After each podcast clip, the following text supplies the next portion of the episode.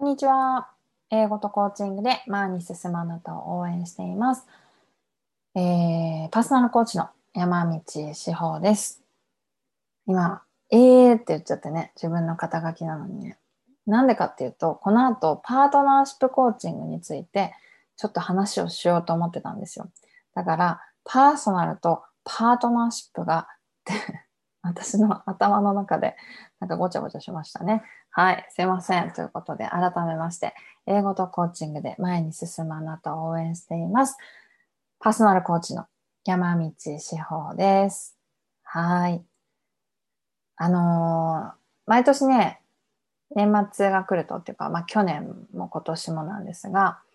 えー、思い出すことがあります。それは、あの、ブログを昔から読んでくださっている方、そしてポッドキャストを聞いてくださっている方はお分かりかもしれませんが、私2年前の2018年の12月25日に、えー、からですね、15日間、1月8日に帰ってきたんですが、えー、子供たち2人を連れ、オーストラリアのメルボルンに遊びに行っておりました。年末年始。はい。もう2年前になってしまっていますね。あっという間です。はい。えー、その時は、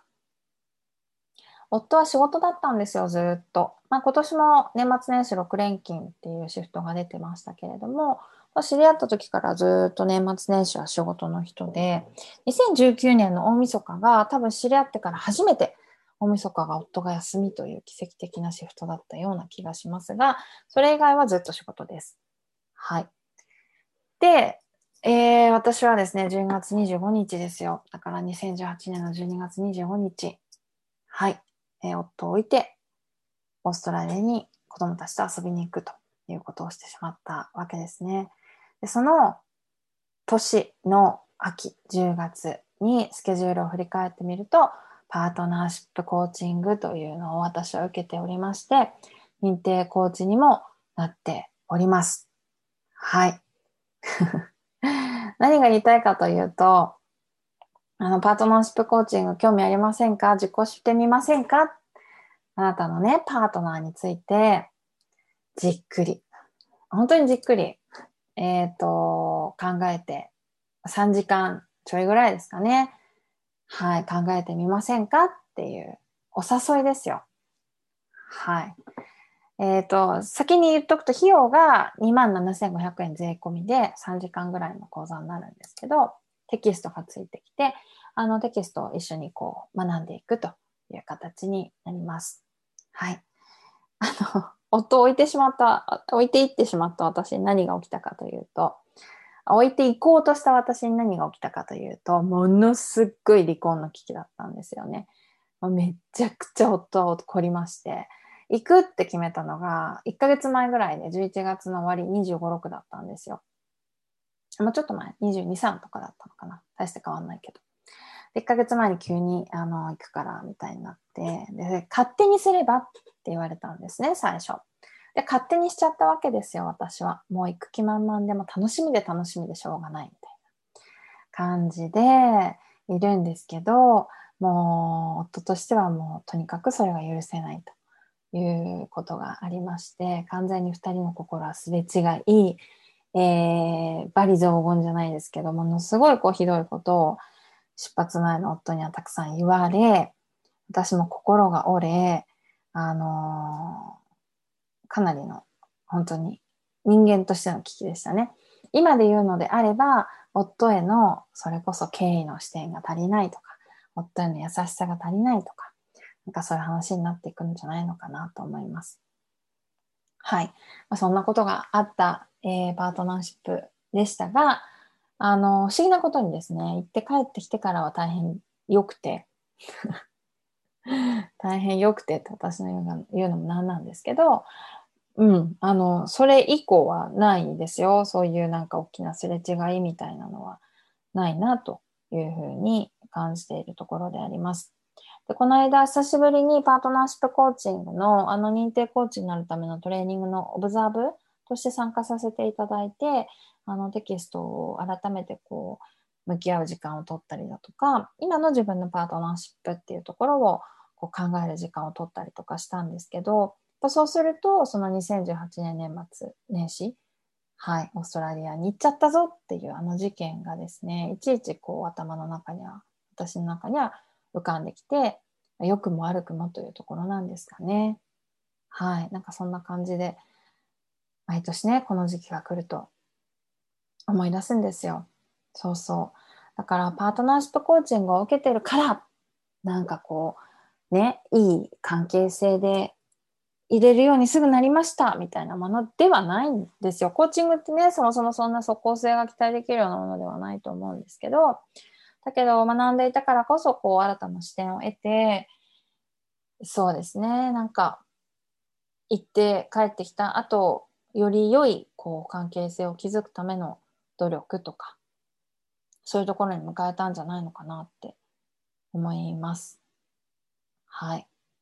当時、えー、いろいろとご迷惑をかけた皆様、今は仲良しですので、はい、ご心配なくありがとうございます。ね。なんかね、当時、夫の大学時代の友達が夫に98%の妻はそういうことしないって言ったんですよね。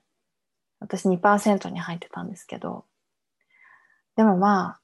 光栄ですよね。今思うと。そういうこと言っちゃいけないのかなそういうこと言うとまた雑だとかね。なんか軽々しいとか言われちゃうかな。視点が足りないとか、経緯が足りないとか、もうぐさぐさに誰かに切られるかな。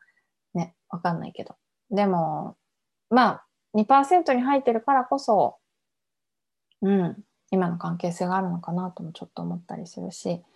えー、私にとっては、あの年末年始のオーストラリア旅行というのは、なんだろうな。最高のご褒美だったんですよね。うん、それまで割と子育てとか頑張ってた、仕事も頑張ってた、自分に対しての、はい、最高のご褒美だったので、未だにね、そのご褒美は結構続いてて、まだまだホクホクできるんですよ。2年続くご褒美ってすごいですよね。そうそう切れてきちゃったかな。またなんかしないとダメかな。わかんないけど。うん、なんかそんなことを思い出す、えー、年末年始です。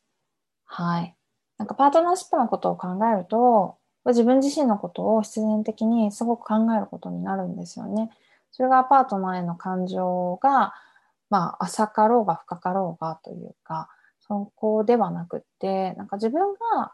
こう、相手がこうだからこうみたいな、そういう話じゃなくて、相手と一緒にいる自分が今こういう状態だからこうっていう、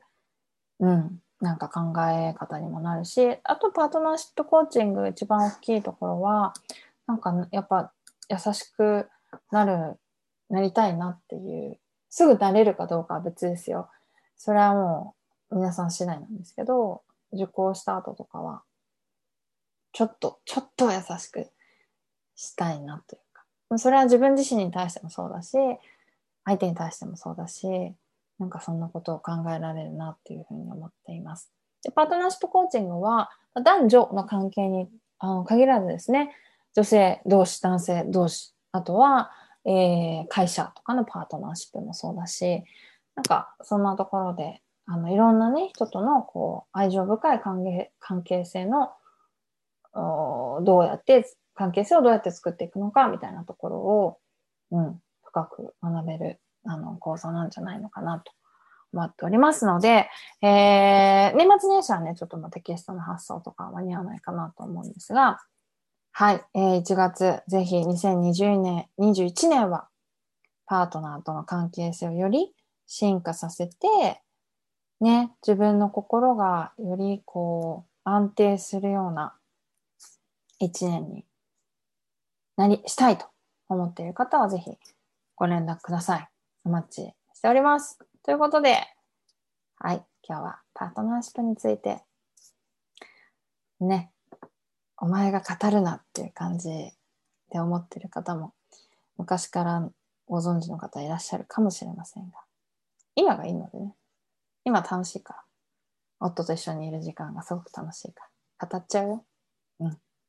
ではでは、また聞いてくれると嬉しいです。今日はありがとうございました。